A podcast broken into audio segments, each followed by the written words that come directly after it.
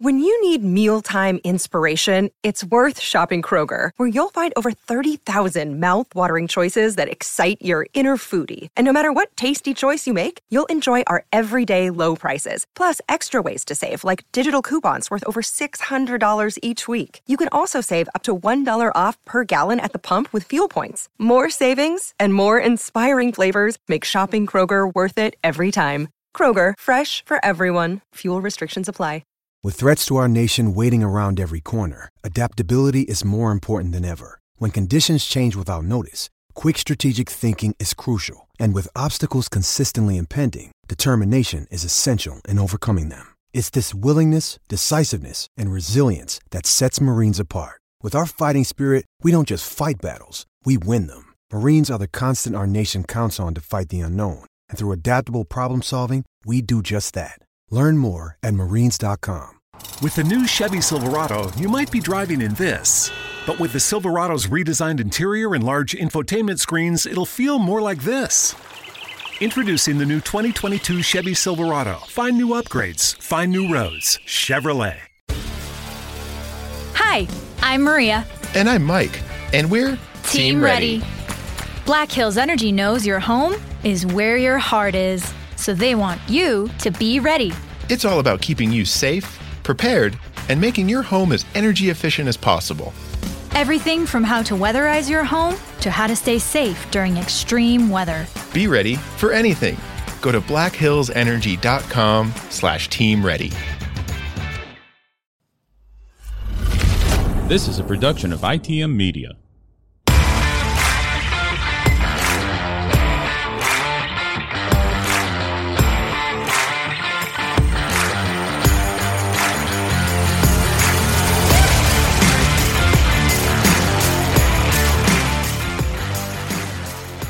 Yes, we are live once again on YouTube, Facebook, and Twitter, bringing you another episode of Rambling About Racing, joined always by our esteemed crew of panel, I should say, crew, panel, whatever you want to call it. Austin Reeves and Charlie Herkus from South Alabama. Preston couldn't make it today, unfortunately.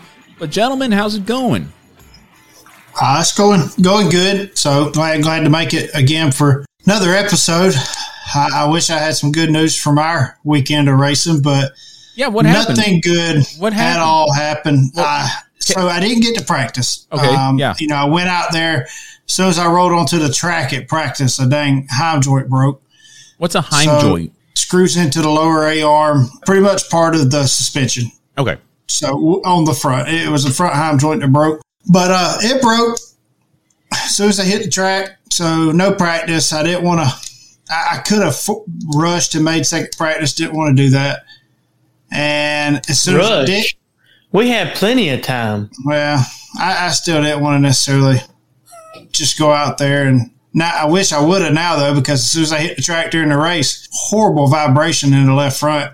Uh, eventually went away. Not sure what. Not, still not sure exactly what it is. We're going to dig into that Wednesday night. Ran ten laps and had another part break, and we parted it. What what part broke? Uh, the chain on the Oh, that chain during again. race. That It chain didn't just come off. It snapped clean in two this time. Oh wow! Because I I was watching the race. Kelsey live streamed the race, and she was doing a great job. All of a sudden, you were running well, running up front, and then just stopped. And then at that point, it was so funny. At that point, when you went off the pace, the live stream stopped. I think I heard Austin up there like, "Oh no," and the live stream just cut out. Nah, no, if it was me, I didn't say oh no. I had a little more emphasis on my O's. And my, yeah, Well, I didn't say oh no. I wish I wish Kelsey would have said given a post race interview. That would have been that would have made my You- day. Hey Kelsey, hey, Charlie Herkus, what happened out there? Like, leave me alone. I was upset for sure. Yeah, you wouldn't have wanted a post race interview. Not not He like he like to took my head off when you opened the hatch to get out of the car. oh wow. yeah, I, I was a little upset. Just horrible night. Points lead's gone. Don't know what's going to happen from here. So just going to go through the car and have it ready for the 23rd and see what happens. All right. Well, we're definitely going to be there. Uh, Caroline and I will be there at the South Alabama Speedway for you, Charlie. And I got a nice little show I'm putting together here. Hopefully, it all fits in together. And hopefully, the big thing for me is hopefully the weather holds up. I'm just hoping the Yeah. weather holds up for that weekend so we can enjoy it like it's supposed to be and enjoy it that night. It, will be a lot of fun. I got something great fixing in the mix right there for YouTube. Can't wait for it. One, I, I just can't wait for it. It's going to be great. Hopefully, it comes out really good. And it doesn't going to be my first infield production thing like Preston and I wanted to do at Darlington, but that's only just crap to bed when everybody was still worried about the COVID virus and everything. But I'm glad you're doing well, man. Can't wait for the 23rd. Austin, how you doing? Going good. Um, like to had a better race Saturday, but it happens. My buddy got a little mad, but it's racing. We'll move on to the next one.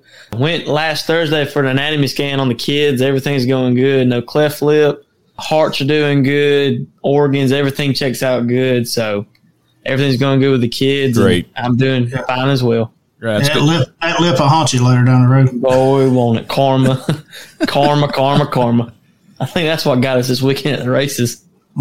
No, no. Well, well, everything's going well here. Caroline and I are doing just fine. The baby's growing. She's now uh, five months old. I can't believe that. It's it's. I, it seemed like for Austin. Wait for it. And Charlie, I'm sure you could back me up on this. It took him for it took the baby forever to get here, and then all of a sudden, you blink your eye, it's five months later. And I'm sure for Charlie, you blink your eye, and it's seven years later. It's just Yeah, crazy. No, no doubt. You, you think times you think time goes faster whenever you graduate high school and stuff like that. Wait till you have a kid. I mean, I don't even hardly remember high school. That was a long time Exactly. ago. See, Uh, almost 20 years ago. Uh, a lot's happened in 20 years. And I just remember wanting to get out of the house so bad. And now that I'm out of the house, it's like, well, I'm, I'm, I've, I've had a fun adventure so far. Let's just say that. But I'm glad you guys are doing well. Hope everyone's doing out there, whether you're joining us on Facebook, Twitter, or YouTube Live, or your regular podcast platform later on in the week. Of course, Burns Radio, as always. Got a lot of things in the works here. Hopefully, everything works out here. I'm just hoping everything does and come down to it. But if you're definitely there at South Alabama, it'll be two shows from now, one show from now. Either way, the weekend of the 23rd. Let us know you're there. We'll hang out, talk, maybe have an interview or two, but just hang out together. It'll be fun. Can't wait for it. But gentlemen, I mean, anything else before we uh, start getting into our? Okay, well, actually, I do have this. Charlie Or Charlie Preston, Austin, and I. This is a housekeeping thing decided to forego the question of the week. It didn't really work out the way I wanted it to. I was really hoping for more fan interaction with that. But given last week's episode with a lot of fan interaction with that, I wish we would have done it earlier in the night. Unfortunately, timing couldn't work out with everybody to do it earlier the night. But we got a lot more fan interaction just from the live stream and the fan interaction with that. So we're going to forego the question of the week because it seems like almost every week it's like, hey, what's the question of the week? And everybody's like, I don't know. I feel like we can answer a lot of the questions and stuff and have a more productive show if we ask them during the Ask him and then answer him. ask him and answer him right during the show. So we're going to forego the question of the week from here on out, but don't worry, you can still interact with us using hashtag what you think ITM on any type of issue or stuff you wanted to bring up and maybe you missed in the live stream. Maybe you can still communicate with us with that. If you guys want to, we can answer last week's question of the week, make it our final question of the week, which was should networks not show the replay of a driver in a serious accident before he knows he's okay, like Formula One does? I mean, if you guys want to answer that, great. If not, we could just hop right into the Formula One race. What's up to you guys? Uh, it's it's pretty it's pretty simple question. No, but I, I guess it depends on the type wreck it is too. Like if you like, if it was like it was in the F one race, sure, you know that's not something you probably want to replay. Same way as if you know one of the Cup cars or something like that just takes a massive hit, or when it was like a wreck like Ryan Newman's. There's there's no point in replaying that. So Yeah, and I mean those are the two what two crashes come to mind there as far as NASCAR and IndyCar. The Ryan Newman wreck, which they showed replay after replay of it, and then the Justin Wilson crash at Pocono in 2015 when that piece of nose cone hit him. So I mean they, they showed it, but in Formula One, like with Roman Grosjean, they they cut away from it and didn't show it. With Joe Shokan Yu or Joke on You as Brian would say, I, I can't pronounce the guy's name. I apologize for that. Wrecked. I mean, they didn't show it until they realized he was okay. He was out of the car, and then they showed the replay of the car flipping. So that's like with all your NASCAR series, you know, they're signed that they're okay as they just lower the window net. So I guess at that point, sure. But until that window net's lowered, you know, let's let's not replay it. Yeah. Right, right. And with IndyCar, they lift the visor up and to show that the show the safety workers that they are okay. So I mean, it could go either way if you ask me there Yeah. with, with that. But I was I think we really covered that during the show, and then we asked it at the end for kind of it was just kind of redundant in my opinion. So we're we're gonna forego the question of the week this week, and for here on out here at Rambling About Racing. But I do have one thing to bring up here, and I was looking at Blind Spotting's Twitter page and seeing who who's following them, and you will never believe what show, what NASCAR podcast just popped up this year, around February, and the name of it, Charlie. You'll never guess. No, I don't guess I will. It is called In the Marbles. That pissed me off, and it's in the Twitter handle is In the Marbles Pod. I mean, ours was Marbles In. Okay, they got a better pod name than ours, but I'm about to reach out to these guys and say, "Hey, man, the heck, you took our name." Well, it's not really our name anymore, but we're still kind of a, a thing of in the marbles. I feel we originally started out as in the marbles, and I guess I can't get too mad. We're now rambling about racing. And this is on the same network that we're on with the. No, it's not on, on the it's not on the Unhinged Sports Network. They're they're, oh, they're a startup podcast. But the point is, they they are called in the marbles. Yeah, they didn't just think of that. I don't feel like they they definitely. I'm pretty sure they didn't think of that. I'm kind of wanting to get in touch with them and go, "Hey, man." Yeah, I'd love to see who the who the people are that's Well, if I, that's running if I if I could bring it up here, I will real quick here. I mean, just real quick.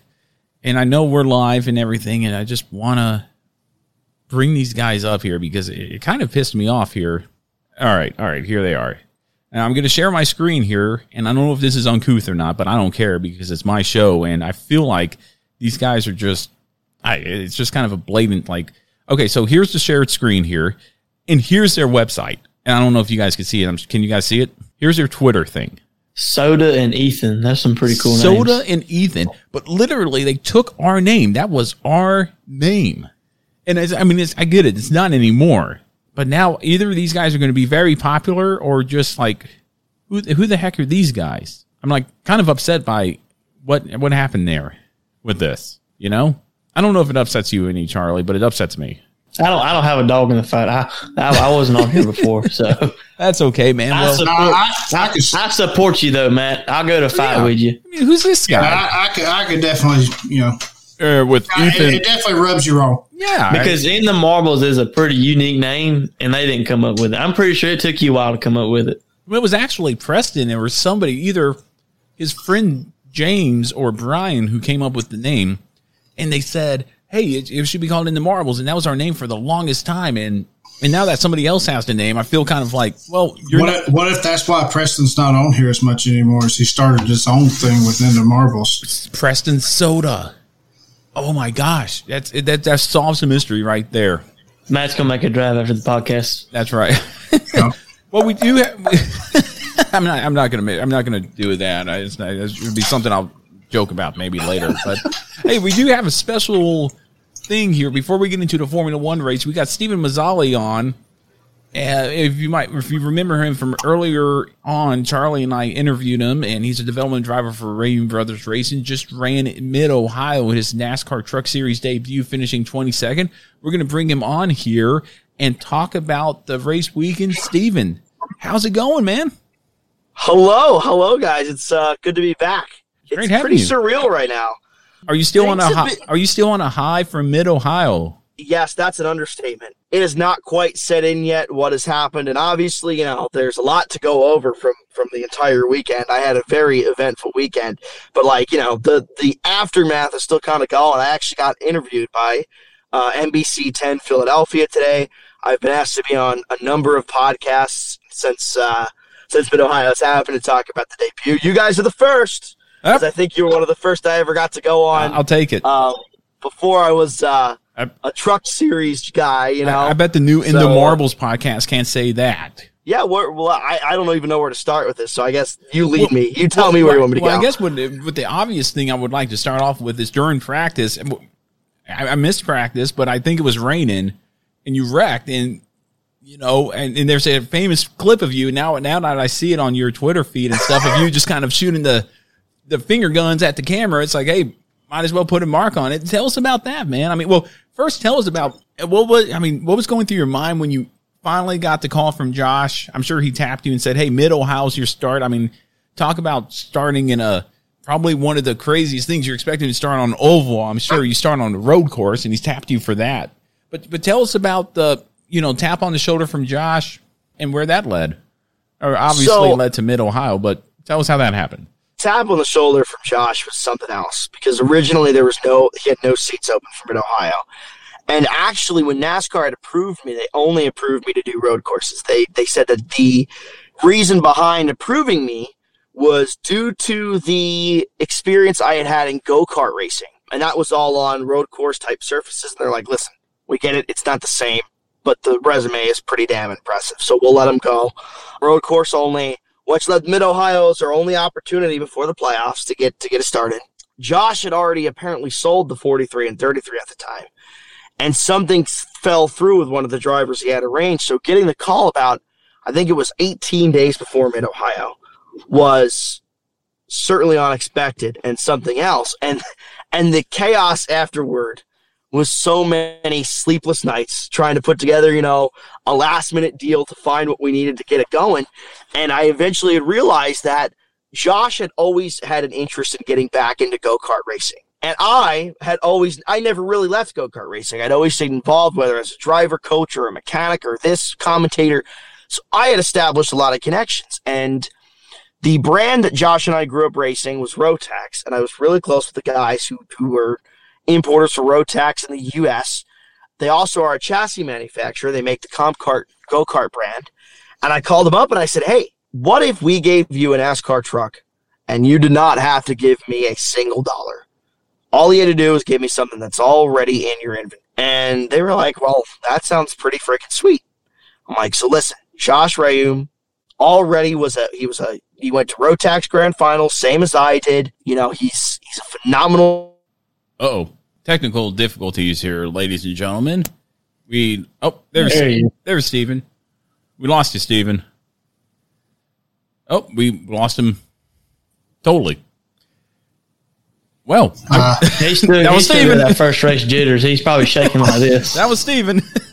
Mazzoli, Mazzoli, we're going we're going to try to get him back here real quick. The, the the the downfall of doing it live is is like that. But gosh, I Yep. just popped up the in the marble, the new in the marble. I'm, I'm going to write those guys. Oh my gosh, I, I still can't believe that.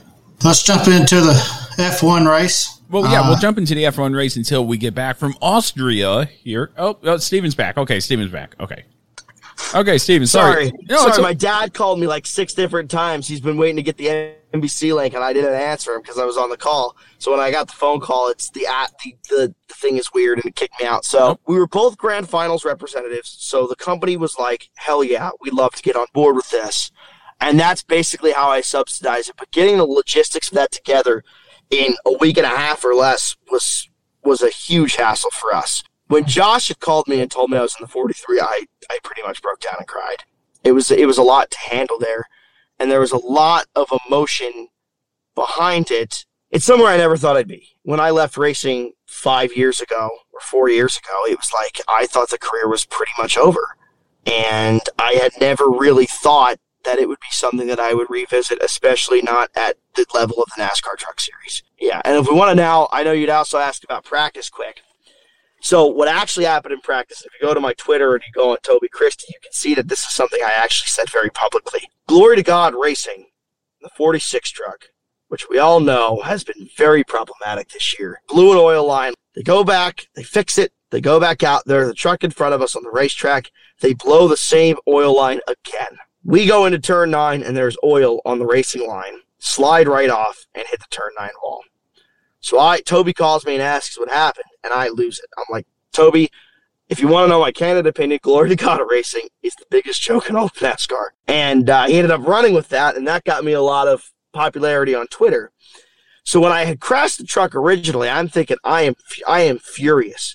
And if you go on YouTube, there's a clip of the qualifying session that had just happened, and I get out of the truck and I look something straight out of an action movie. I am furious. My my head is fuming.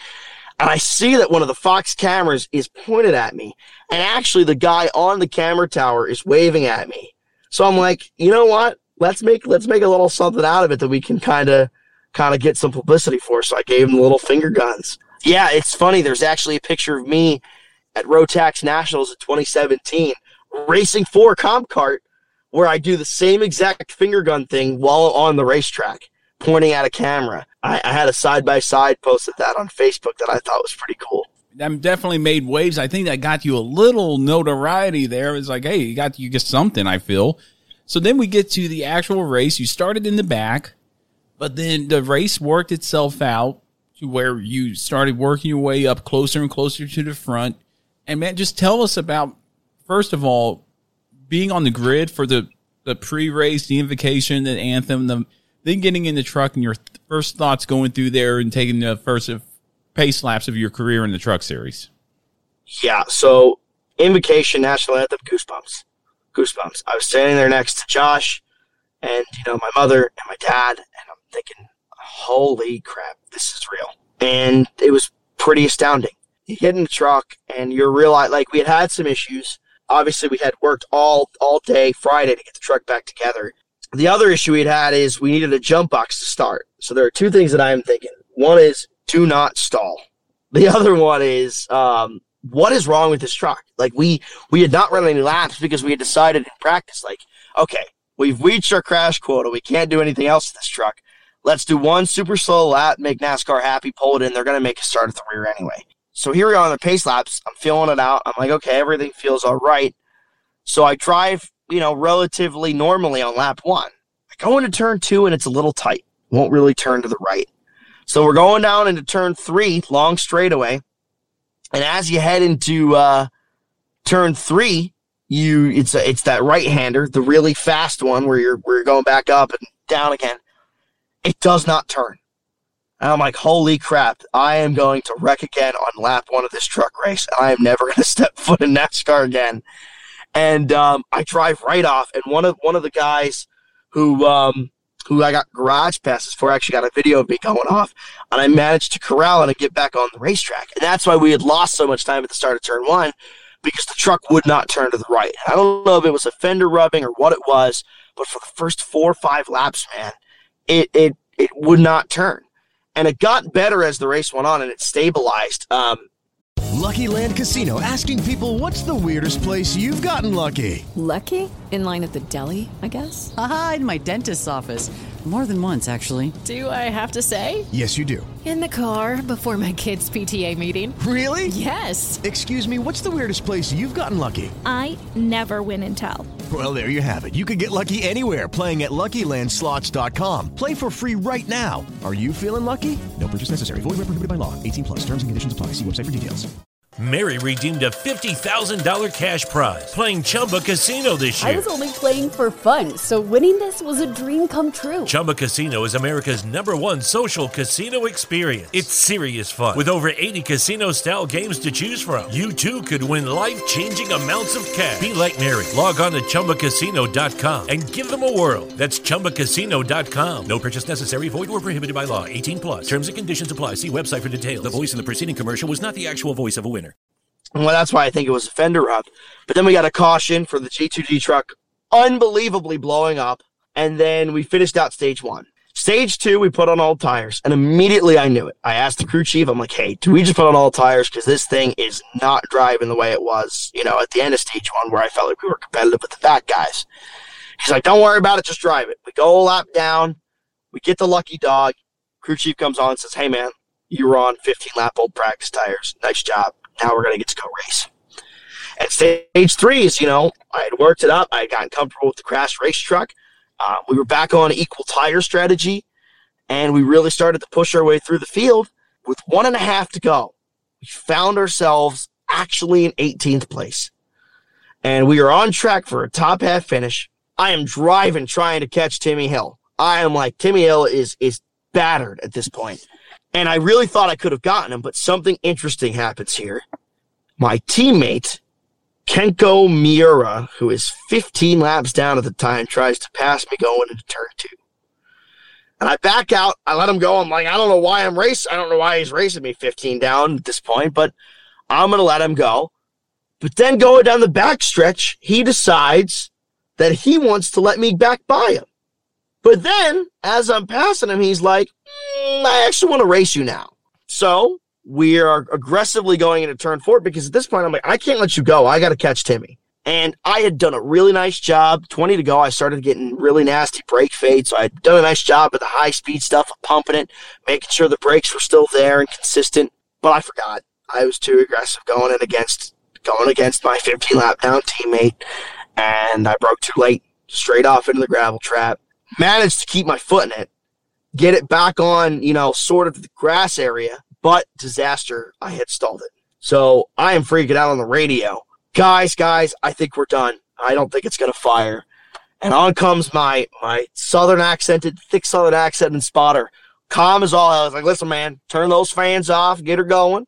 I'm like, I'm like, okay, okay, I'm gonna try it turn it off, and it, and it clicks. It goes, and I'm like, no, it's not gonna, it's not gonna effing do it. I'm like, this is unbelievable. Give it one more shot. It fired, and I am just like, wow, this truck had not started once without a jump box all weekend long, and the one time we really needed it, it did. So in the end, we only lost four spots. Got back on in 22nd. That's where we ended up. Lead lap finish, which was the goal all along. Obviously, it's a lot nicer to see a one in front of the name instead of a two. And a 17th would have been Reaume Brothers' best finish for the season. And that's something that I would have taken a lot of pride in for my debut. And something that I really would have liked to have gotten Josh. So it's a little frustrating that we lost out on that. I don't blame, uh, obviously, Kenko helped force the mistake, but at the end of the day, the mistake was my fault. You know, I'm better than that. I, I know better than that. I've been racing for a long time. Um, but at the end of the day, you know, going around, so many other things happened in that stage three. With about 20 to go, uh, when there was that caution for the big incident, I actually spilled my water bottle trying to drink. And it was about 120 something degrees in that cockpit at the time. And my seat padding was, I, I took the seat padding out of the bottom. So it was, it was, it was a little bit of metal there. And when the water hit the metal, it steamed and it actually burnt my ass pretty badly. So I drove for about two laps like this in the truck, pushing up against the wheel, trying not to burn my butt. It was just, it was just such an eventful, uh, I mean, chaotic week. And I look back on it, and it was just, it's just unbelievable, man, to think about that. This is how this this race went. That is awesome. Well, we do have a question here from Matt Camper. And he asked, Did you learn anything from your Truck Series debut that you can apply towards your next series start?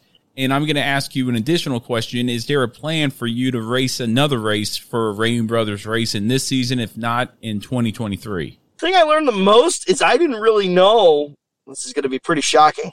I didn't really know how to downshift a stock car on a road course before this event. And I imagine that's that's something I had to learn on the fly in practice. I think that that's going to come in handy. And the learning curve, it, honestly, there's so much that I learned there's such a steep learning curve in the truck series, and it's not like you can get a lot of seat time, right? Like you, what you got is what you got. You got practice, you got qualifying, and you got to race it. So the fact that I don't have to go into it next time with so much uncertainty, that on its own is going to be such a huge advantage. In terms of truck series starts in the future, I had always said that if I made one, I would be content with walking away from the sport, and I stand by that. I think if I never make another truck series start, I'll be okay with the way my career went. But at the same time, I would love to do it again. And there's conversations. I've gotten phone calls back from sponsors who had originally told me no after seeing the debut, who are much more open eared to the idea than they were before. And that's a big thing. So the objective, I think, I don't know that there's a whole lot I could do this year. I think IRP is going to be a high count truck race.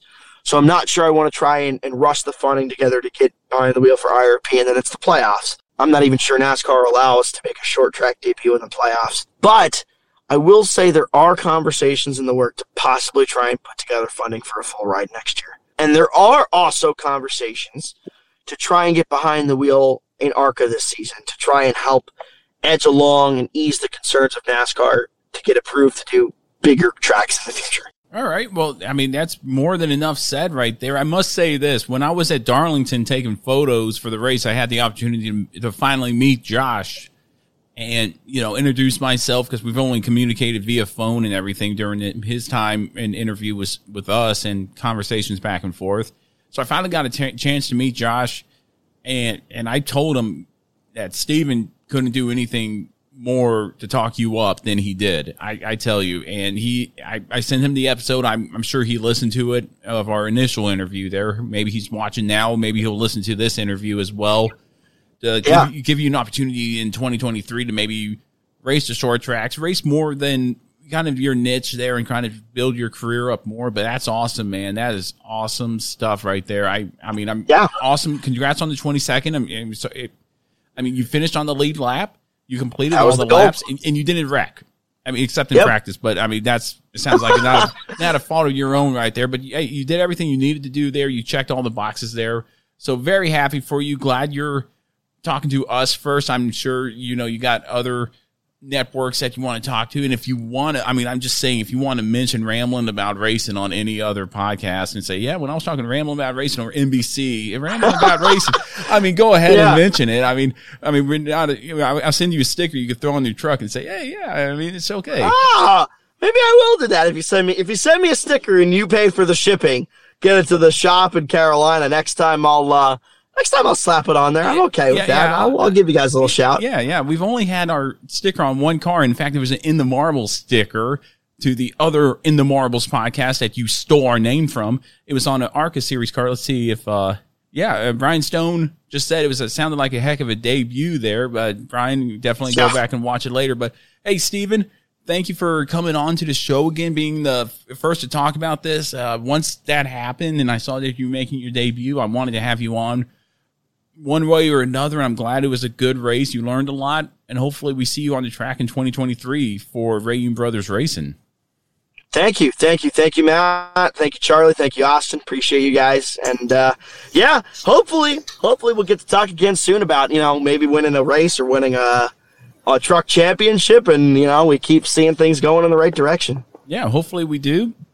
Best of luck to you for the rest of the year. I know your your schedule's full this week, so get some sleep, man. Tell Josh when you see me again. Matt says hey, and uh, we'll talk to you later, bud.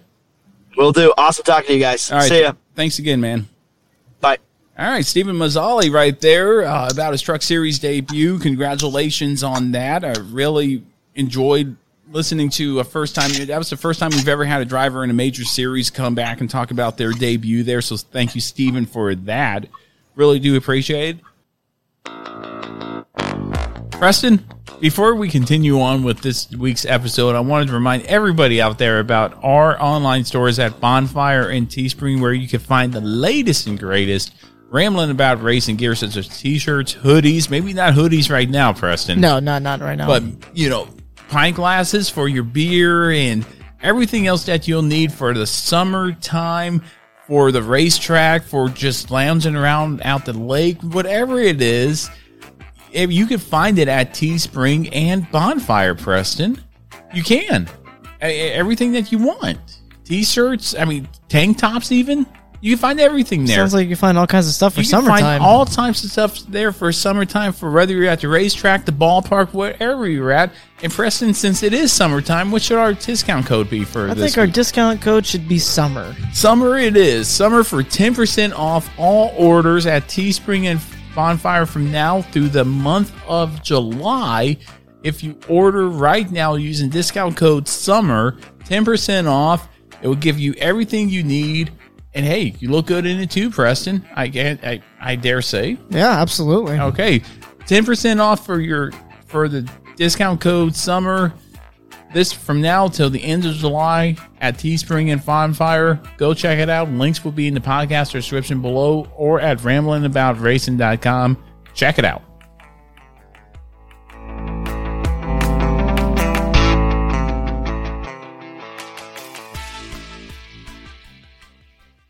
Okay, so now Formula One. We're shifting gears really fast here. We're going to talk about the Formula One Austrian Grand Prix. Gentlemen, what do you think of it? I didn't get to watch it. To be honest with you, You missed a Uh, fun race. Yeah, I, I was trying to catch up on all the racing from this weekend yesterday, and it just it didn't work out like that. So I, I didn't even get to watch the SRX race. To be honest with you, I saw the Truck Series, the Xfinity Series, and the Cup Series race.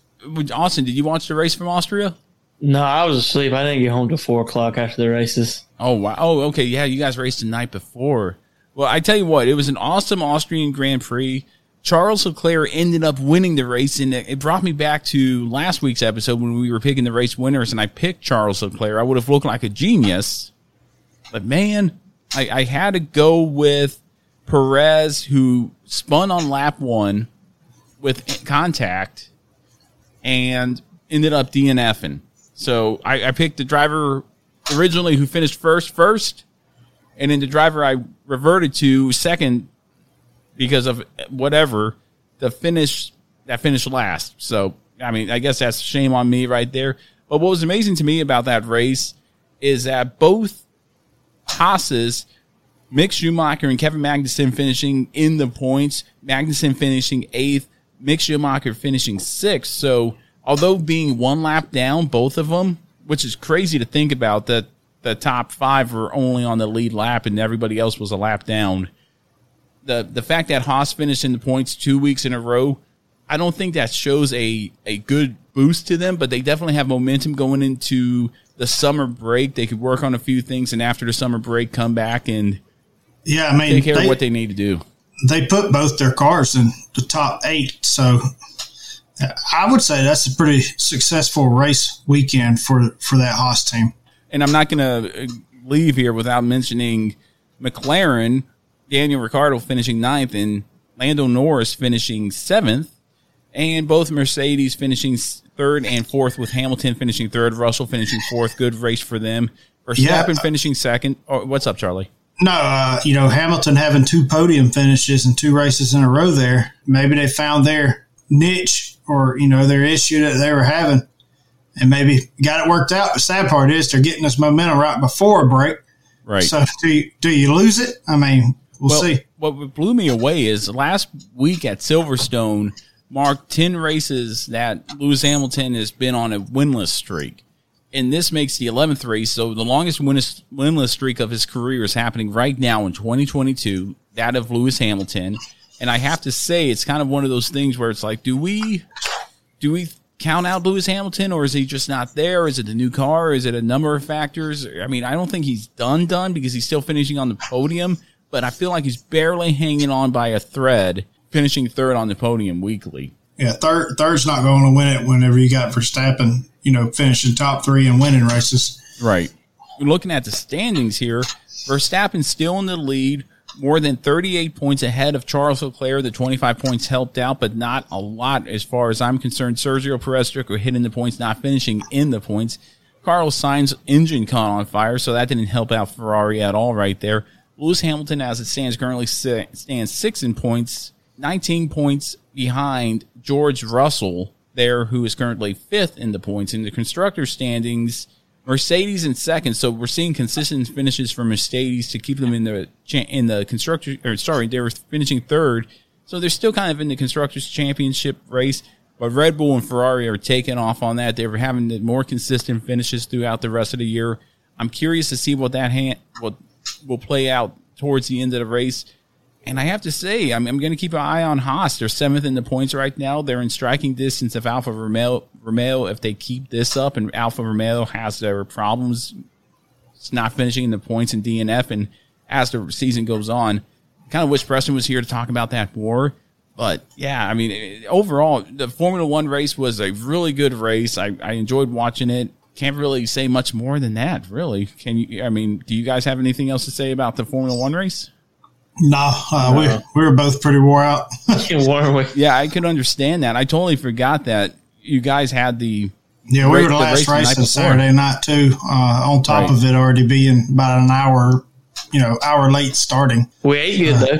Oh yeah, we ate real good. I mean, Kelsey, look, you you yeah, you're going to pick out. a good race to come on the twenty third because I'll tell you what, Kelsey, she tore it up in there in the pits uh, cooking. Jason's got to run for his money as far as race cook. I mean, he, he might just want to show up and eat this next one. Uh, yeah, don't don't bring your apron. Just bring you bring you bring, bring, bring your bib. Yeah, bring your bib. well, so. I'm, yeah, I'm definitely looking forward to the 23rd. It's been circled on my calendar ever since it worked out to where we can make it down there. The Truck Series race, we kind of talked about it with Steven when he was on, but we got just his perspective. Parker Kligerman winning that race. I only watched the last 10 laps of that. What do you guys think of the Truck Series race there from Mid Ohio? You had you had your leaders that kind of pulled away, but I mean, for the most part, there was pretty decent racing going on. I feel throughout the race, a lot of green flags, but that's to be expected on on road courses. Right on road courses, especially. So overall, though, it, it really wasn't a bad race. I mean, there, nobody just ran off with the lead, and there was just good battles going on throughout the rest of the field. Yeah, it was pretty much a Kligerman and a Zane Smith show, but Mhm. they were decent battles throughout the field. Yeah, Ha- happy to see Parker Kligerman winning one day. I, I I, I will say that. one. I, I do like Parker Kligerman. He's a good reporter when it comes to the pits, and now seeing him actually compete Mhm. on the track more so in the Truck Series now. It's a lot of fun to watch, and I'm, I'm so upset that I've only caught the last 10 laps, but Caroline and I were doing yard work during the first laps prior to that, so that's on me. My bad. But then we get to the Xfinity race, and I'm going to tell you right now, gentlemen, I bet no surprise here for anybody watching, listening, whatever. I boycotted it once I saw Tyler Reddick. Turned it off. Turned it right off. So if you guys watch the Xfinity race, you could tell us about it. If not, that's okay because the Cup Series driver was in it, and that's a hill I'm willing to die on when it comes to NASCAR. I mean, it, it was a good race. Um, Austin Hill ended up winning. Good win for RCR. That's his second win, right? Yeah, he won Daytona, I believe, earlier in the year. So that's two super speedway wins for him. Daytona Super Speedway and then Atlanta Talladega Light, I feel. But yeah, I mean, Yeah. that's technically, yeah, it's two wins for him in the season regardless. He he's definitely toting a banner for RCR, I guess, in, in the Xfinity Series because they're a two car team, I believe. So decent race. Uh, you know, a lot of battles up front, but you know, not not much there. So Yeah, I didn't watch it again because of the fact that Tyler Reddick was racing in it. So if go back and listen to our earlier episodes of Rambling About Racing and when we were called In the Marbles to talk about what we feel about drivers coming down the lower series. Matt's pissed. oh, I'm so I'm so happy that I found that. I'm going to give those guys hell over that. I'm, I'm going to No, what what you do is you invite them on the show. Ah, and then you busted. You busted Man, I, make sure I have threw a few of them back before. Oh that. yeah, I'll, I'll make sure Preston is there too. It's like you pieces of crap. I will buy like the the the case, the thirty. I, I cannot believe we, we just cannot, can't be loud because all you're gonna hear is beep beep beep beep beep beep beep. beep that might be a Patreon special there, the ambush of in the Marvel. I still can't believe they did that. Anyway, going to the Cup Series, we have a lot to unpack here in the Cup Series when it comes to the racing at Atlanta. But first, I'm going to get your overall initial thoughts of the race. How did everybody enjoy the race there on Sunday from Atlanta? I, I thought overall it was really good race. Uh, it, you know, we were still. I, I wish they tried different package. I guess going into Atlanta uh, for the fall race, but it's also the way the new track design is. So it it's built to be that way. So I, I don't think there would have been a lot to change if you'd have went in with the you know the low downforce, high horsepower, or whatever, instead of putting the or just lower the spoilers on them. Uh, you know, it is what it is. Overall, a lot of great battles, a lot of good racing. You know, no no one car just checked out in the front, and we didn't see that typical one lane, you know, one line high groove. Uh, you know, you, you could pass them on the bottom just as good as you, and just as good as you could pass them on the top. So o- overall, good race. And you didn't see a lot of tire issues this weekend. No, I think you saw one. One, one. Yeah, Yeah, saw that was. Alex Bowman, I believe, wasn't it? He just straight up spun up and out, spun out like a top. The race for me was overall good. I, I mean, I mean from che- from green flag to checker flag, it wasn't a bad race whatsoever in, in for the Cup Series. I I would say it was one of the better races there. It, it definitely was better than the spring race. I feel, mm-hmm. but but it wasn't. You know, it was still Atlanta, the new Atlanta. Still have to get used to it.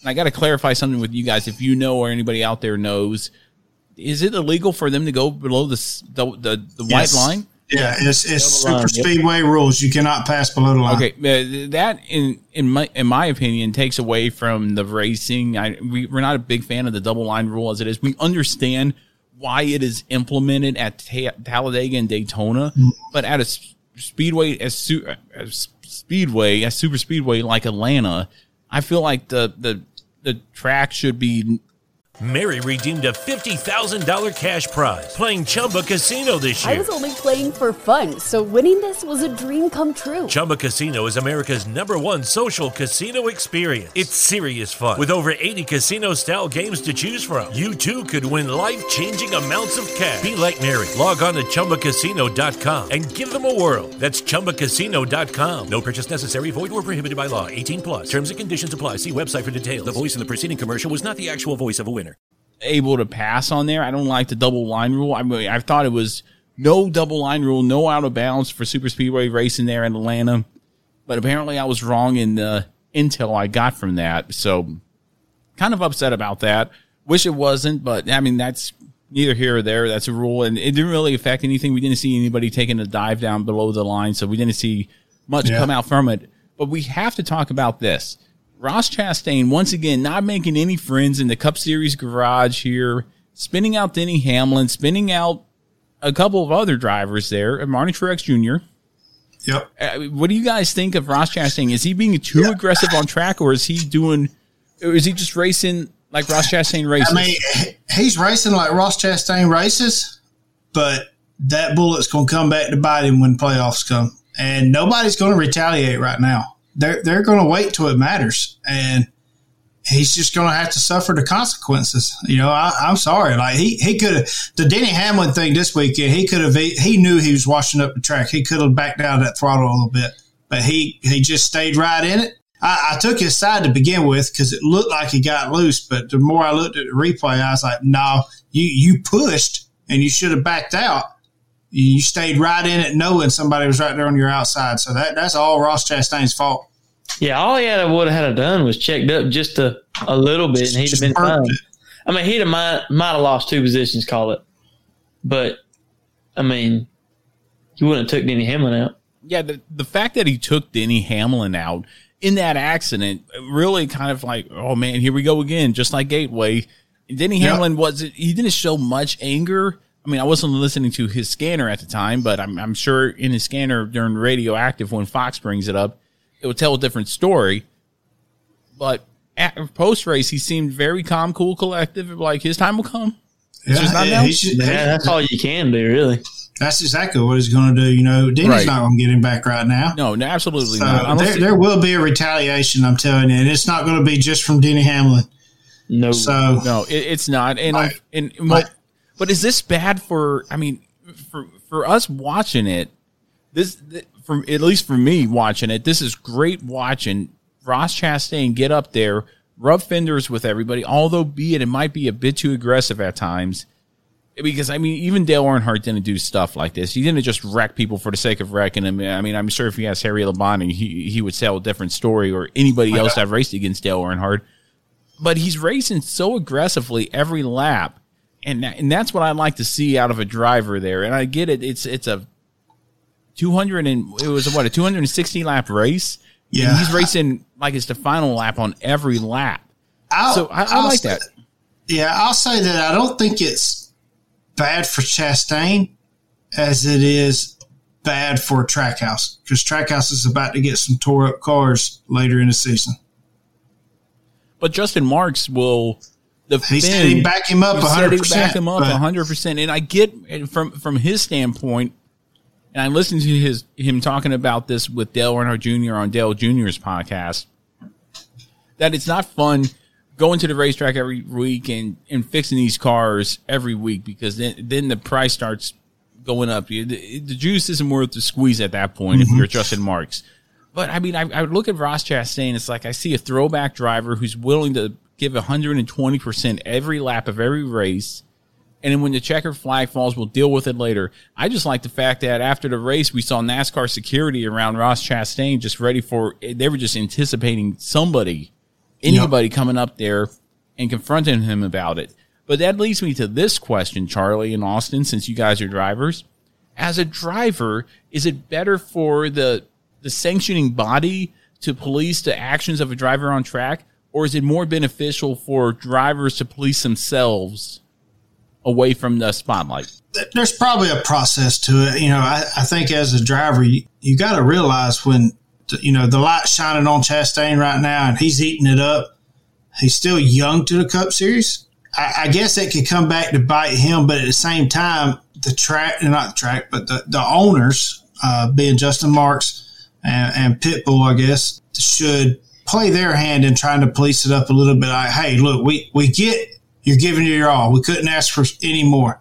But just like this past weekend situation, he gave it his all, took out some cars, you give it your all. But when you're making more enemies than you got friends out there, you know, there, there's a line that he may have You're, crossed. you're just setting yourself up for bad, bad, something bad later on down the road.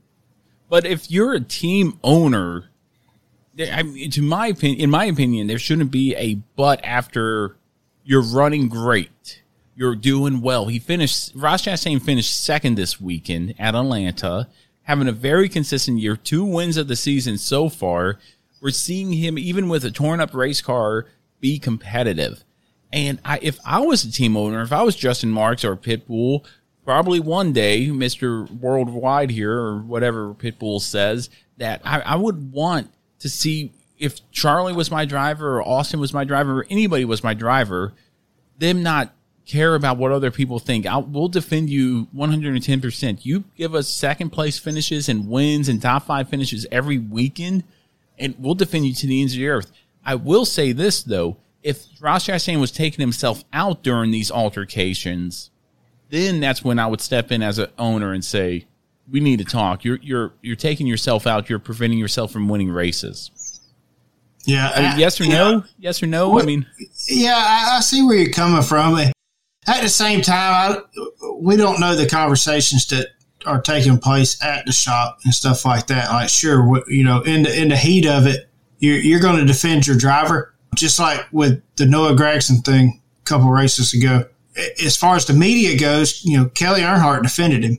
Right. And, and Dale Jr. was disappointed in him, but he was still like, he's my driver still. Yeah. So in the spotlight, I, I think you're going to defend them, but there's probably a little bit different conversations that take place. Yeah, those, those back at the conversations shop. behind closed doors are a little bit different than what you see on social media for sure. And I'm not saying they're, that they're they're not different behind closed doors whatsoever. All I'm saying, I mean, it, it, it, I mean, I would keep saying, "Hey, man, keep staying the course. You're you're running consistently. You're not DNFing. You're not finishing 20th or below. You're in contention to win every weekend. Keep doing what you're doing. Whatever you're doing, Ross Chastain, you're doing it right. You're doing something's working." And the fact that he's getting into drivers like Martin Truex Jr. and Denny Hamlin, for some reason, it's always Joe Gibb drivers that I'm seeing right here.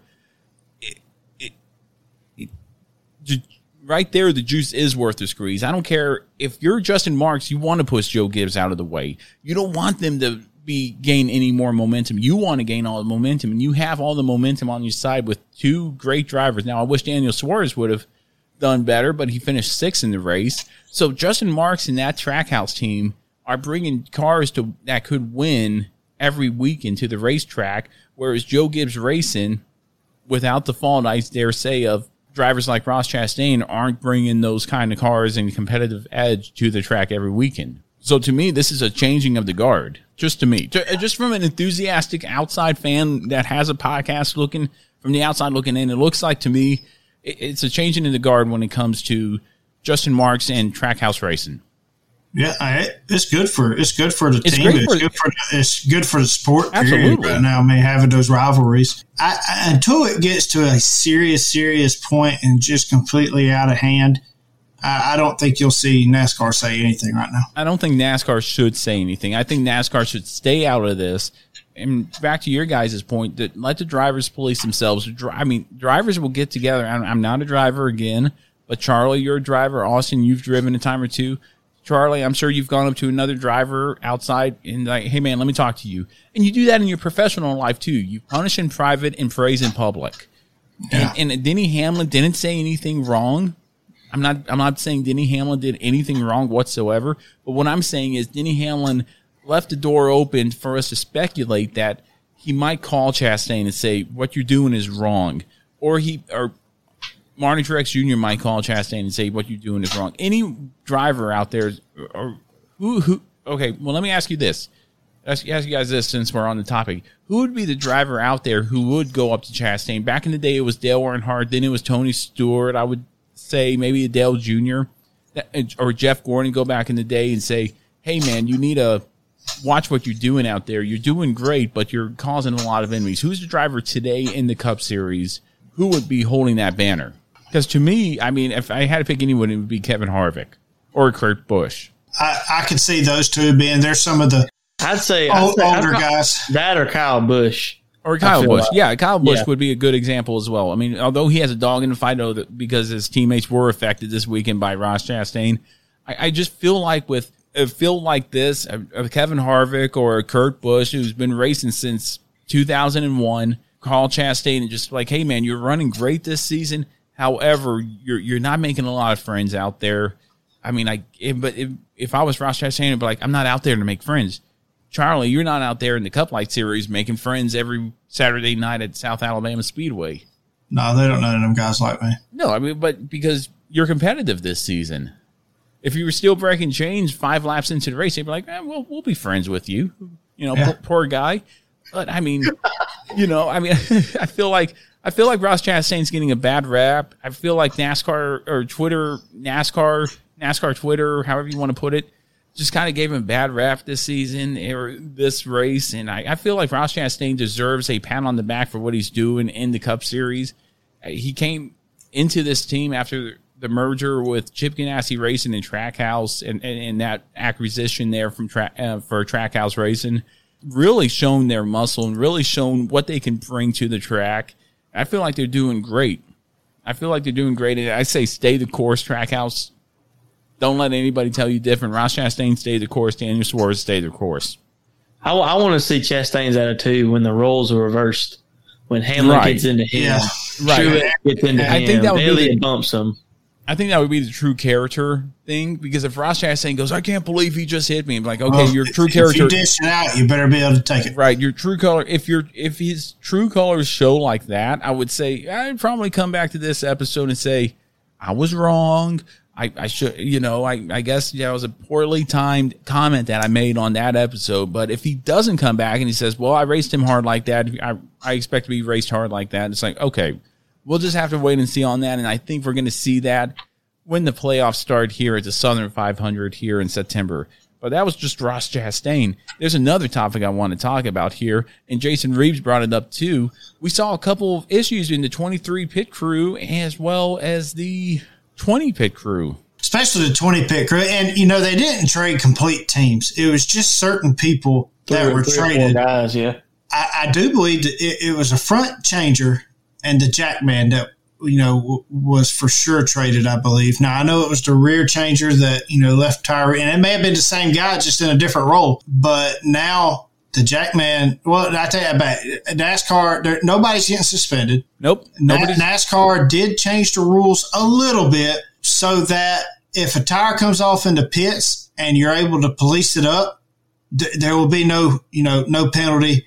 But now, if it comes out, comes off on the track, it's a completely different ballgame. Right, absolutely. And I, I think it should be like that. I- I, I agree with that because Yeah, there's, no, there's, no re- there's no reason to suspend them for races for it to be on yeah, almost like a controlled tire, but it wasn't controlled. yeah, and they're they're catching themselves more and more often. We're seeing you know fewer and fewer of these uh, instances because they're catching it on pit road. So Well, and one of the things that I noticed about that pit stop is that Jackman dropped the jack, and I don't know what the deal was with the the rear tire, the left rear tires of Christopher Bell's car during that, but it looked like he went while he was stri- still trying to put the tire on yeah, the car. because yeah, because the, the left side of the car being let down nine times out of ten is your signal.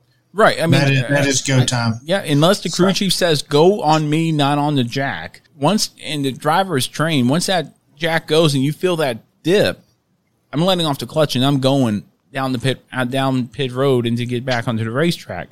So I mean, I'm not blaming Christopher Bell. I'm not blaming the crew chief. I'm not blaming the jackman, and I'm not blaming the tire changer.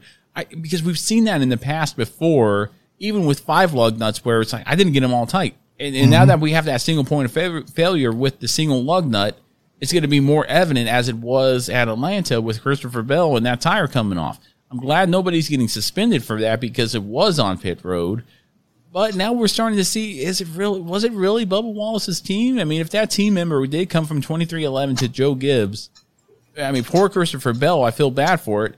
But we didn't really see much out of Bubba Wallace this weekend anyway. He finished in the 14th position. I mean, I thought he was out of the race early on. Finished 14th, didn't have a horrible run compared to a lot of other guys. But then Christopher Bell, let's see where he finished here. If I could bring him up here real quick. He didn't have a solid run all day. He, he was towards the back, I know. Well, not really. I got to find him here. 19th. So, I mean, both drivers finished the race about where you would expect them to finish. So, I mean, I mean, it's not really, it didn't really help Bubba Wallace. It didn't really hurt Bubba Wallace. It didn't hurt Christopher Bell. It didn't help Christopher Bell. Could have just been just one of those things that, like, shut the driver up or shut the team up, like we talked about last week, but we dug in a rabbit hole right there with that. The winner of the race, Chase Elliott. Drum roll, please. I, I think it's just too good to be true. I think it's Well- just too good to be true that Rutledge Wood was at the Dawsonville pool hall. They were talking about the So siren you're, the whole you're time. screaming. And look, I don't agree with. I, I- it just seems whatsoever. I don't. storybook. It, it, it would br- it would make you think conspiracy. It really It would. just really screams storybook. He started on the pole because rain, rain got rained. The qualifying got rained out. Right. Rutledge Woods was at the pool hall. Who's going to ring the siren? Is Rutledge going to ring the siren if they race? To me, I mean, it just, I mean, I was pulling for Corey LaJoie. I was pulling for Ross Chastain. I was pulling Yeah, for I- anybody but the nine car to win that race. I was pulling for LaJoie all day. Uh, and, you know, I mean, yeah, he ran well all day. But, I mean, we'll talk my, about my LaJoie here in a second. I- yeah, my argument with that is though, and I'm not defending nobody, so don't think it that way. I know you are. You can't blame the driver For- for, I mean, for winning. how the broadcast. Now it doesn't Right. make it any better, but I, I didn't agree with the broadcast at all. Right. It, it's just you know, Yeah. like just, So I, here- I get it. He's most popular driver, but shut up. Look, can we focus on the race? Yeah, instead of Matt, instead of you coming to the racetrack, July twenty third, we're gonna send you to Charlie's house, and we're gonna Yeah. keep going. We're back. here. We're Right, here, at party here. capital of the world, and hey, we'll uh, Let's speak to Tough. Tough, how you doing? yeah. You're Mr. Cupcake right there. Well, Tuff, Tuff's busy uh, licking his butt right now. He'll, we'll get back to him Right. later. I mean, to me, I mean, it just seemed too good to be true. Like everything fell right into line for Chase Elliott. They showed the siren ringing. It just seemed to me like It, it got old, and I'm a Chase Elliott fan. That got It old. did It did. I- I I, mean, care. goodness gracious. Or did or did the pool room uh, spend a lot of money to have that done? no, you don't have to spend a lot of money to do that. They were approached by NBC or USA and whomever they were It- racing, and they it said, was "Hey, a media thing. It I was, mean, 100%. You have yes, it's NASCAR's most popular driver. You have it pretty much his home track. And I'll agree with y'all wholeheartedly that, you know, hey, if we're going to do this, which I've seen them do it with Clint Bowyer before whenever they raced at Kansas, went out to his house and stuff like that.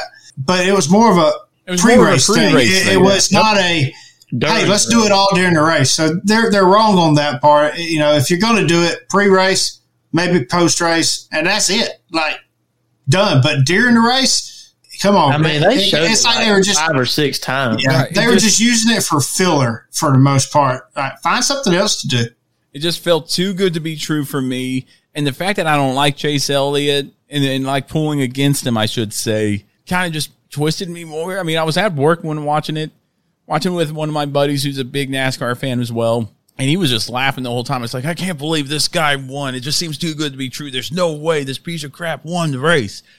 And of course, I didn't see anything bad on Twitter or Facebook of the fact that Chase Elliott won the race because he is NASCAR's most popular driver. And heaven forbid I say anything about about Chase Elliott. It'd be just like back in the day with Dale Earnhardt Jr. saying something about about Dale Earnhardt Jr. How dare you say something about Dale Earnhardt Jr. and after he's been through. But eh, to me, Chase Elliott, man, I mean, we talked about it earlier in the in a few weeks ago that Chase Elliott, yeah, he came up through the rakes with late model, but the name helps, the sponsorship helps, the money helps. I mean, I feel like there's, I mean, ah, just there's something about him. It's like Money helps. It does. Now there is still. I don't want to talk bad about some other people, but I will. You can have money backing you and still suck because you have no talent. right. Oh, oh, So- yeah, for So sure. there, there's yeah. still got to be some level of talent to go along with it. Yes, being in better equipment is of course going to help by all means, but still got to have some level of talent. And just some people have nothing but money. Some Yep. people have money and talent. Yeah, and I'm not saying I mean Chase Elliott isn't without talent right here, but he does have that that certain flow of talent right there. Who and, and he can run well, obviously. I just don't like seeing him win. I don't know what it is about him. I just want to see him not. I win. feel the same way about Denny Hamlin. So don't. Yeah, that's what I was about to say. I, I Everybody has that one driver. Matt seeing Elliott win is like me seeing Hamlin or Logano win. Agreed. To Oh, okay. And I'm like, and I don't know what it is. I don't know I what it wish, is. I, wish if Logano won, he'd put one of them horse mask on. Epic. I, I would actually be happy he won then. I mean, I mean, there's just I don't know what it is. I'm sorry if you're a Chase Elliott fan out there. If Chase Elliott happens to be listening to this podcast, saying I want to listen to rambling about racing this week, there's just something about Chase Elliott. I don't know what it is. It's cool that he's sponsored by Hooters. That's about the only car I could get behind. But like, that's a cool car, kind of like Alan Yeah. Kulwicki. But yeah, they I- got pretty good chicken wings. Yeah, they do. They do got they do got good wings. Yeah, they do. But but I mean, other than that, I mean, if if if it wasn't for that, I wouldn't have a care in the world for Chase Elliott. I mean, to me, Their buffalo sauce is good. their buffalo sauce It is is. good. But well, now Yeah. now we'll talk about Corey LaJoie here real quick. Uh, He called his shot earlier in the week, saying he want he's going to go all out for this race. He showed what he can do up there in the pack. Although, be it that this is somewhat like a Daytona and Talladega, where it's a restricted play track, everybody's kind of on a le- more level playing field, I should say. And in that last lap, Chase Elliott came up and blocked. I mean, there's nothing wrong with what Chase Elliott did there. I feel like anybody else in that position would have gone up there and blocked. It's just that Corey LaJoie wasn't there all the way, and then he paid the price by going into the wall and finishing 21st. And everybody wants to talk about how good he ran. But I would have been more impressed with Corey LaJoie finishing second, vice 21st. I mean, he went Yeah. for it, checkers of records. I mean, what does he have to lose? I, I felt like he had nothing to lose right there, but man, I mean, just everybody's blocking has just become such a huge thing on those type races, right. and it's uh, it really it does lead to a lot of wrecks, unfortunately. It, it does, and and that right there. I mean, and we're going to see it again at more races coming up. We'll here see it at Talladega whenever we're there. Not only Talladega, but I feel like Daytona in the final race of the season, Corey LaJoie has a chance to do well there and get his way into the playoffs. Although, be it, I want I to bring up. I want to bring out one more topic here before we get into our final thoughts and start wrapping up the show here. So, I mean, yeah, the blocking has become an issue, but I mean, in the words of Brad Keselowski, if you throw a block on me, I'm not moving. Yeah. And, and very easily could Corey LaJoie have taken out Chase Elliott. Yeah. I feel like But, he uh, and didn't. I, I couldn't have been upset because you look, you got a block through on you. You didn't check up. You're going for a win. It's it's a dang if you do, dang if you don't situation. Right, and it's, Some, it's- somebody's going to be the hero and somebody's going to be the villain in that situation every time.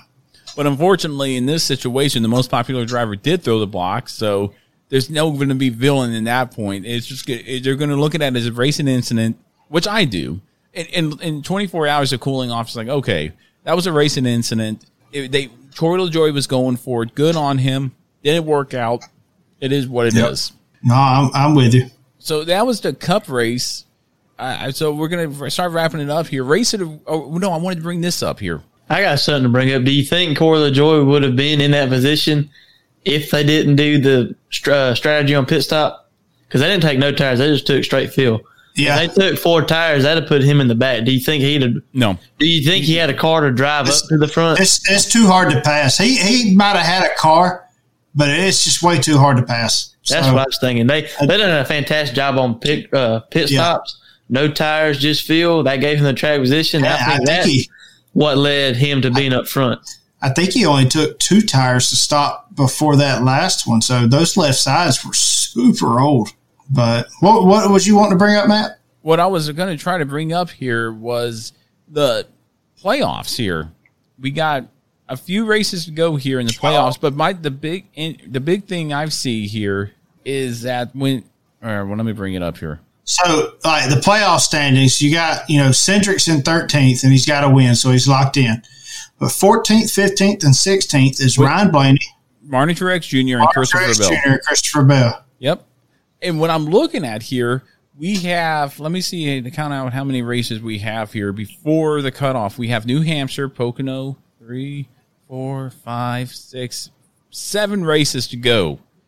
Here's my big question do we see three more different winners locking themselves into the playoffs that aren't already on there, i.e., a Kevin Harvick, a Corey LaJoie, Aric Almirola, a Christopher, or Erik Jones, anybody like that that bumps out those guys? Or do we see scenario where we see 17 different drivers? And I don't know if there is a, what do you do if there's 17 different drivers winning a race? There, there is a rule. I can't, I can't remember exactly what that. Uh, Probably like best.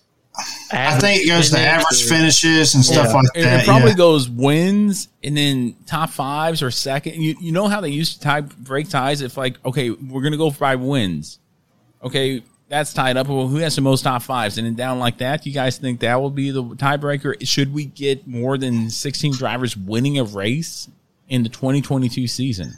Well, if y'all cover who you think would win it, could possibly win their way in while I look this up. Well, who could possibly race their way in? I feel like a Kevin Harvick, Daytona is up for grabs.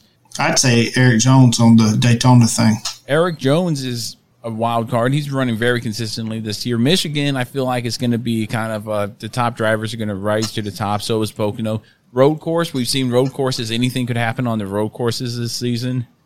I, I just feel like when we have two more road courses this season, Chase Elliott's going to be one of the favorites, if not Chase Briscoe. Yeah, Or just- uh, Larson. yeah, so we got a lot of variables here from New Hampshire this next weekend all the way up to Daytona and then the start of the playoffs at Darlington for the Southern 500. So we're going to see a lot of different things pop up here. I'm just curious to see what the final seven races are going to bring. I'm going to be on the edge of my street, all, uh, edge of my seat, all the way up to the playoffs starting here. I think it could be done. I think we can get the like. 'cause you got to think Martin Truex Jr., Christopher Bell, Erik Jones, uh, Ryan Blaney. They have norm- normally have won a race by now. I'm I'm surprised we haven't seen all 16 drivers locked into the playoffs. And at that point, it's like, why not just start the playoffs? I mean, I don't know, but you know what I mean. If you clinch a playoff spot, that's why I don't care about the play the winning you're in scenario. Because if Yeah. a scenario like this where we could see someone else race their way in on points, and it's got to be a very long shot for some of these guys. But I feel like you're going to see some controversy come up here towards the end of the regular season into the playoffs here. That's just me there. But anything else? Race of the weekend for you guys for Formula One and from Austria, Truck Series from Mid Ohio, Xfinity and Cup from uh, racetrack there at Atlanta.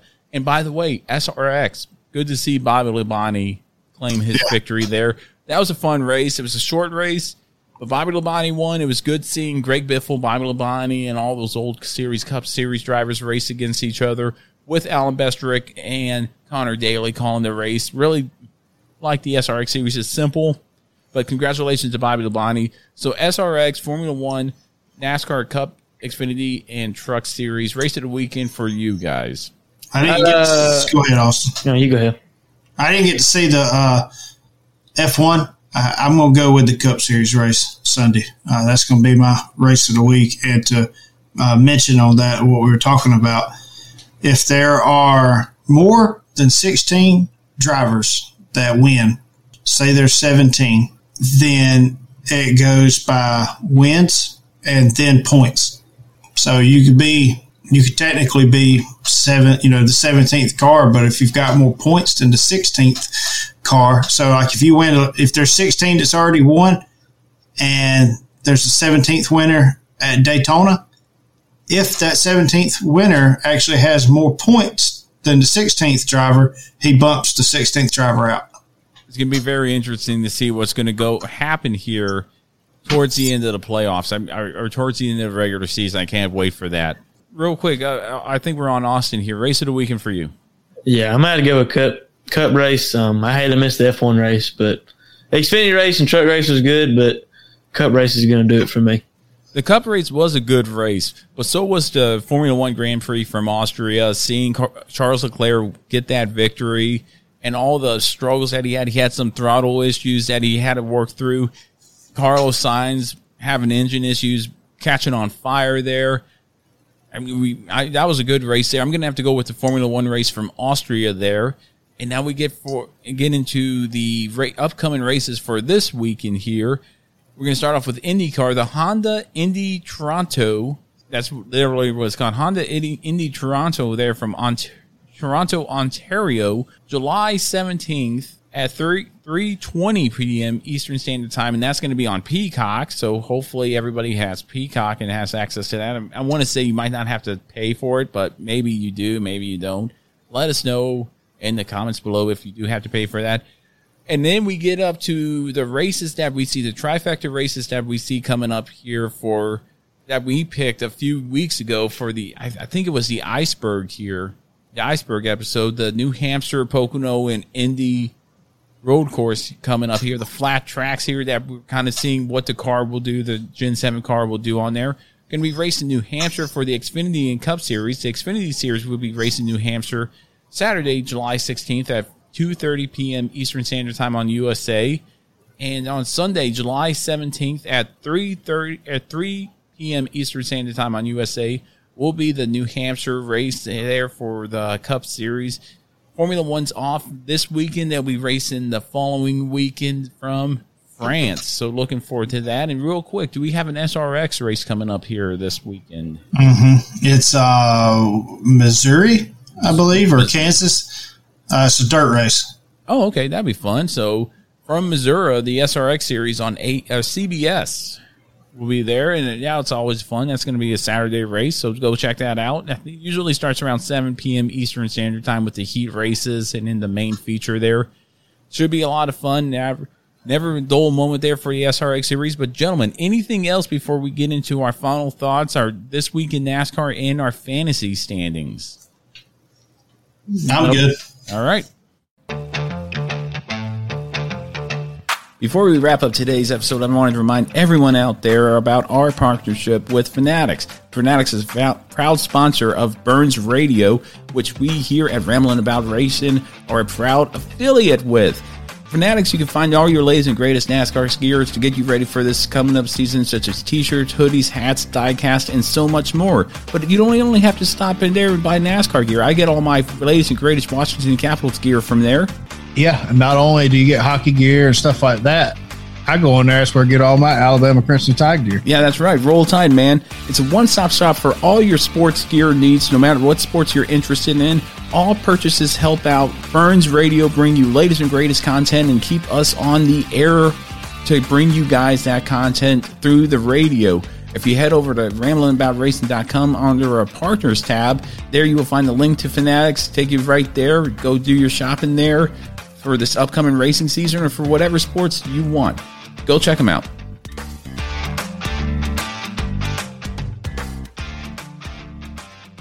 White flag, white flag. White flag, white flag. White flag. One lap to go. One lap right here.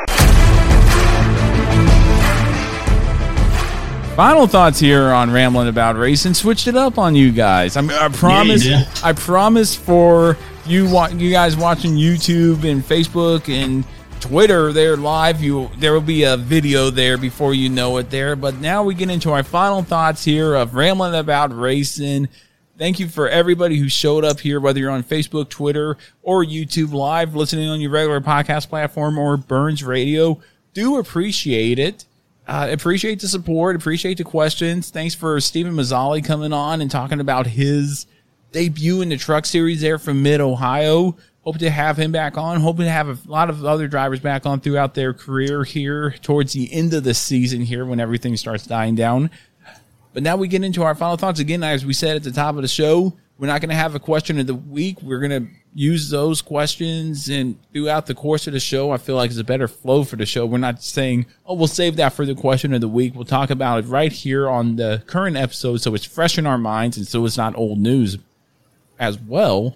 But I'd like to uh, say that if you still want to contribute to that and if you listen to it the show on your regular podcast platform, you're not live here on Facebook or Twitter, or even if you do watch it on Facebook or Twitter or YouTube, you can still use hashtag what do you think ITM and bring up the issue here, whether it be the Chase Elliott media thing at the pool room or Ross Chastain, Trackhouse Racing, anything else, bring it up using hashtag what do you think ITM and we'll definitely respond to you and bring it up next episode. But But Charlie, do you want to get started on the fantasy standings following the race there at Atlanta? And I must say, I updated my standings or updated my fantasy roster, so I Yeah, I don't, I don't it's have good because you had a good run this weekend. All right, I did. Top 10 here. B93 is 10th. Summers Racing is 9th. Smoking Woody 8th. Matt, you're sitting 7th. Uh, Super Sumo is 6th. SMR R&D 5th. SMR Operations 4th. S Blades 3rd. Matt Camper 2nd. Myself is still 1st. It's the only points I'm leading after this racing weekend. But it is what it is sometimes. Matt Camper gained some points on me. We're exactly 100, part, 100 points apiece from first to second, and then a little more than that to third. So that's your fantasy league update. All right, now I'm just trying to find you a good one here. I, I again a disclaimer here. I cleaned up everything here, so I didn't have time to do it, and, and that's really an excuse. And I feel like it's a bad excuse for what I didn't do to try to contribute to this week's show. So I'm trying to find you a good. Okay, well here's one. It's not that far off here. I think we're getting squeezing in here. And this is a good one. I think everybody was be surprised about this. July 16th, 1983, Dale Earnhardt drives his Ford Ford to victory lane in the Nashville 420 for his first short track win in three years. Dale Earnhardt outruns Darrell Waltrip by more than a half a lap to score his eighth career win. And that happened July 16th, 1983. Dale Earnhardt did indeed drive a Ford to victory lane. So use hashtag what do you think ITM to uh, tell all the Dale Earnhardt Jr. I buy a Chevy because it's a Dale Earnhardt thing. Well, Dale Earnhardt drove a Ford to victory lane in 1983. Boom. What team? What team was he driving for then? Probably Osterlund. It's probably only time Fords were winning back then. But anyway, uh, no, I'm just kidding. Just kidding here. But hey, gentlemen, that was our show. Everybody, that was our show. Thank you again for everybody tuning in. And I'm going to leave it up to you guys. Anything else before we wrap it up here? Uh, I'm I'm good, buddy. We'll we'll wrap it up. We're almost an hour and a half into it. So Jason Reeves said Bud Moore. Dale Earnhardt race for Bud Moore in 1983. That's why we have fan interaction. Thank you, Jason. So okay, No, the only thing I gotta say is good luck to Howie. I think he's running this weekend, and uh, New he is Hampshire, running in New Hampshire. We'll give a quick shout out to Howie running in New Hampshire there in the Xfinity Series for who is it? Spire, not Spire, but um Alpha Uh, A Alpha Prime. Yeah, Alpha Prime. Alpha I Prime. said That- I, I for some reason. We're still looking forward to Talladega with Howie, and that that's going to be that is going to be a wild night if Howie pulls off to win at Talladega. Ooh, after party's gonna be fun. Oh my gosh, that's going to be a lot of fun. But Charlie, you have anything else before we get into uh, before we wrap up the show here? no, I'm good. All right. Well, with that being said, we're going to go ahead and wrap up this week's episode of Rambling About Racing. Thank you so much for everybody tuning in, whether you were on Facebook, Twitter, or YouTube Live, or if you're on your regular podcast platform or Burns Radio later on later on in the week. Really do appreciate that. Thank you to Stephen Mallozzi for showing up to this week's episode, talking about his Truck Series debut there with Reaume Brothers Racing. Congratulations on the 22nd finish.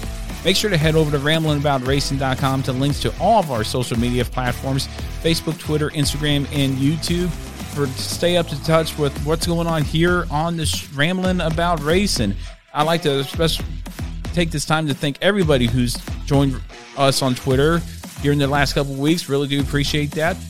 Thank you to our partners, Stand Up to Cancer and Fanatics. And for Charlie Herkus, Austin Reeves, I'm Matt Beamer. Thank you so much for tuning in. Stay safe and have a good rest of your week.